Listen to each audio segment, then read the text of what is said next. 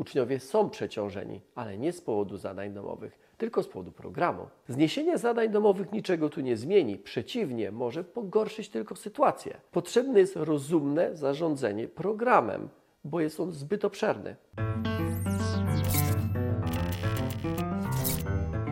Ministerstwo Edukacji chce likwidacji zadań domowych. Ja uważam, że to jest bardzo zły pomysł, idealna ilustracja hasła jak wylać dziecko z kąpielą. W tym materiale właśnie o tym będę opowiadał. E, Przyjrzę się też statystykom pokazującym, ile godzin nasze dzieci spędzają rzeczywiście na nauce. O tym, że zadania domowe zostaną zlikwidowane, mówiono już w kampanii wyborczej, ale wiadomo, w kampanii mówi się różne rzeczy. Czasami kłopot zaczyna się wtedy, gdy ktoś to zapowiadane, czy te zapowiadane zmiany chce rzeczywiście realizować. Otóż tym razem właśnie tak się stało. Odpowiednie rozporządzenie wchodzi w życie od początku kwietnia i mam z tym rozporządzeniem problem. Uważam, że to działanie nieprzemyślane i podyktowane polityką. No bo co jest zadaniem domowym? To nigdzie nie zostało określone. A to kluczowe pytanie, czy na przykład zadaniem domowym jest przeczytanie książki w domu? Przecież nikt chyba, mam nadzieję, nie myśli, że lektury będą czytane tylko na lekcjach. Czy zadaniem domowym jest nauczenie się na pamięć wiersza? O uczeniu się na pamięć za chwilkę jeszcze powiem kilka słów. Czy zadaniem domowym jest poćwiczenie w domu tabliczki mnożenia? Serio ktoś uważa, że da się to skutecznie zrobić w 30-osobowej klasie? A słówka z języka angielskiego albo w ogóle z języka obcego? Też dzieci mają się uczyć podczas lekcji? A napisanie wypracowania eseju jakiejś dłuższej niż na pół strony myśli. Kiedy dziecko ma się tego nauczyć? Kiedy się ma nauczyć formułowania dłuższych wypowiedzi, a więc i kiedy ma się nauczyć myśleć, jeśli nie w domu? Zadania domowe, praca w domu uczy samodzielności, uczy zajmowania się samym sobą, uczy planowania, zarządzania czasem. Warto tego uczyć małe dzieci. Jeśli nie nauczymy się tego w szkole podstawowej, nie będziemy potrafili sami pracować w liceum i na studiach. Dom, pokój albo nawet świetlica dają szansę na to, że dany temat opracujemy w swoim tempie, a nie w uśrednionym tempie dla całej klasy. Że coś, co zostało zrobione na lekcji, tylko jako przykład przeanalizujemy mm, w domu, po lekcjach, po czasie, po to, by móc to rozwiązanie y, stosować w podobnych zadaniach. Ale takiego doświadczenia nie będzie, gdy matematykowi nie będzie wolno zadać na przykład poćwiczenia ułamków w domu. Bez powtarzania w domu także tego wymuszonego zadaniem domowym albo wykonywaniem jakiejś pracy, skuteczność edukacji zmniejsza się.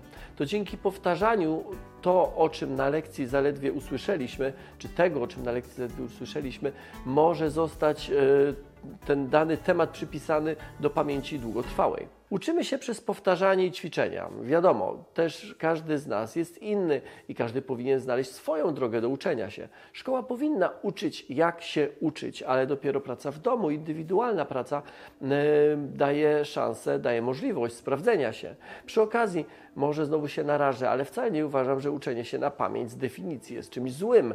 Yy, przypisuje się mu takie wkuwanie, takie synonim niemalże uczenia się na pamięć. To może być coś złego, gdy uczymy się bezrozumnie, na przykład regułek fizycznych. Ale znowu, zakazywanie uczenia się na pamięć jest wylewaniem dziecka z kąpielą. Uczenie się czasami przyrównuje się do siłowni dla mózgu. Przypomnę, że na siłowni, po to by odnieść efekty, powtarza się wielokrotnie tę samą czynność.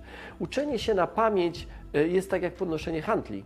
Ćwiczy niektóre partie mózgu. Jest niezliczona liczba badań, prac naukowych, które nie pozostawiają żadnych wątpliwości, że uczenie się na pamięć może być i jest rozwojowe.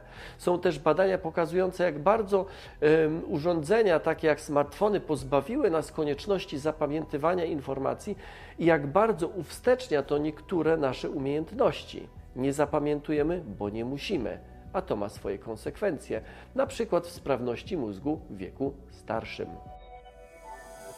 Uczenie się na pamięć w szkole, w klasie.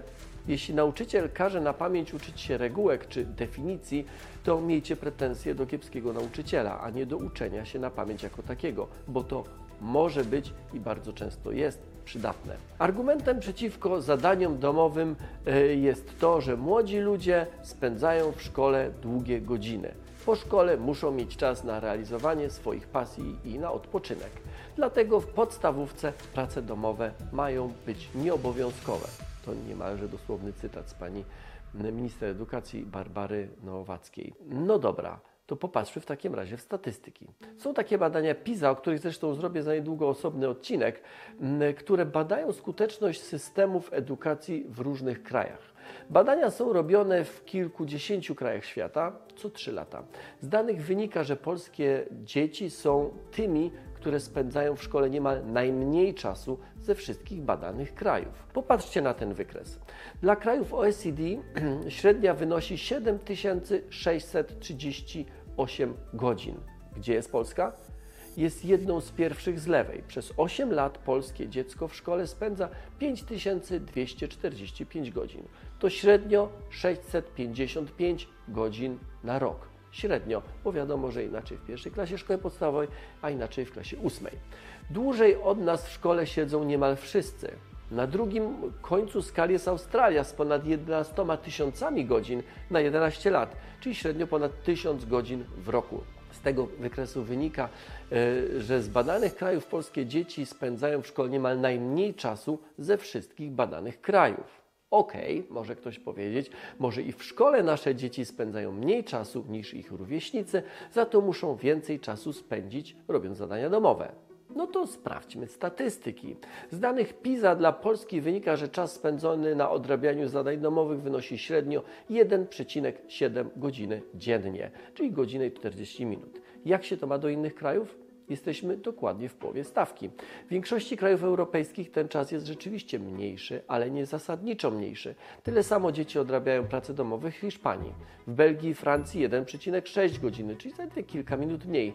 Średnia dla krajów OECD wynosi 1,5 godziny dziennie na zadania domowe dla ucznia szkoły podstawowej. Innymi słowy, tak, naszym dzieciom zadawanie domowe czy rozwiązywanie zadań domowych zajmuje więcej czasu, ale nie dużo więcej, średnio kilkanaście minut dziennie. A przypominam, że nasze dzieci w szkole spędzają czasu mniej, a czasami znacznie mniej, dużo mniej niż ich rówieśnicy w innych krajach. Najmniej czasu na prace domowe przeznaczają dzieci w Finlandii 0,8 godziny, czyli jakieś 50 minut dziennie. Ale za to fińskie dzieci spędzają w szkole rocznie 840 godzin, a nasze 655 godzin, czyli nasze o 185 godzin mniej. Gdy dodamy godziny w szkole i godziny na pracach domowych w Polsce i w Finlandii, dostajemy w skali roku mniej więcej to samo między 1060 a 1100 godzin.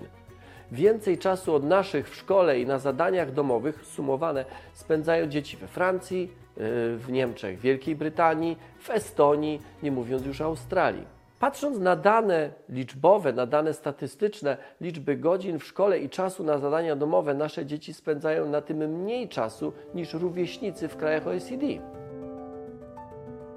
A co, o co zatem chodzi z tym argumentem spędzonym, e, czy argumentem o czasie spędzonym na nauce? Odpowiedź jest chyba poza danymi z PISA. U nas w szkole podstawowej prawie połowa zadań domowych dziecko wykonuje z kimś. Tym kimś jest albo rodzic, albo korepetytor. W klasach 7-8 podstawówki prawie 40% uczniów nie wykonuje zadań samodzielnie. Nawet w liceach średnio 30% uczniów w domu wymaga asysty dorosłego. Ze statystyk nie wynika, by polskie dzieci spędzały na nauce więcej czasu niż ich rówieśnicy o ile sumujemy wszystko razem. Ze statystyk wynika, że u nas znacznie częściej w nauce pozaszkolnej dzieci biorą udział osoby dorosłe, znacznie częściej niż w innych badanych krajach. Zlikwidowanie zadań domowych jest więc bardziej ukłonem w stronę dorosłych, a nie dzieci, bo czy dzieciom brak zadań domowych pomoże? Tak. Uczniowie są przeciążeni, ale nie z powodu zadań domowych, tylko z powodu programu. Zniesienie zadań domowych niczego tu nie zmieni, przeciwnie, może pogorszyć tylko sytuację. Potrzebne jest rozumne zarządzanie programem, bo jest on zbyt obszerny. Zadania domowe często nie są powtórką materiału z lekcji, a tak powinno być, tylko polegają na nadrabianiu tego, czego nauczyciel nie zdąży zrobić w czasie lekcji. I to jest rzeczywiście absurd. Jeżeli nauczyciel teraz nie będzie mógł zadać do domu lekcji do przerobienia, podczas lekcji właściwej w szkole będzie musiał jeszcze bardziej pędzić z programem, będzie musiał jeszcze bardziej gonić, a to znowu obniży poziom.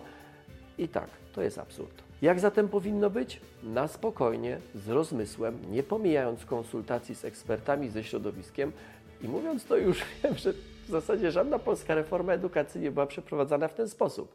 Więc jeszcze raz, na spokojnie, z rozmysłem, nie pomijając konsultacji ze środowiskiem naukowym, nauczycieli, ale także eksperckim poza szkolnym, tym akademickim, najpierw powinno się uszczuplić podstawę programową, nie wylewając kolejne, kolejnego dziecka z kąpielą.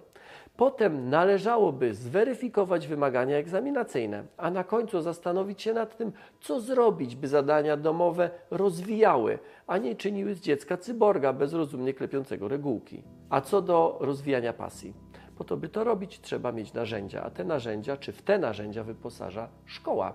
Rozwijanie się bez odpowiedniego zakresu myśli w głowie, bez wytrenowanego mózgu i pamięci jest fikcją.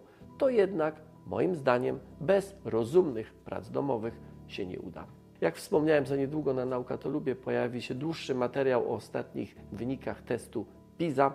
Śledźcie to, co w Nauka to Lubię robimy. Dziękuję.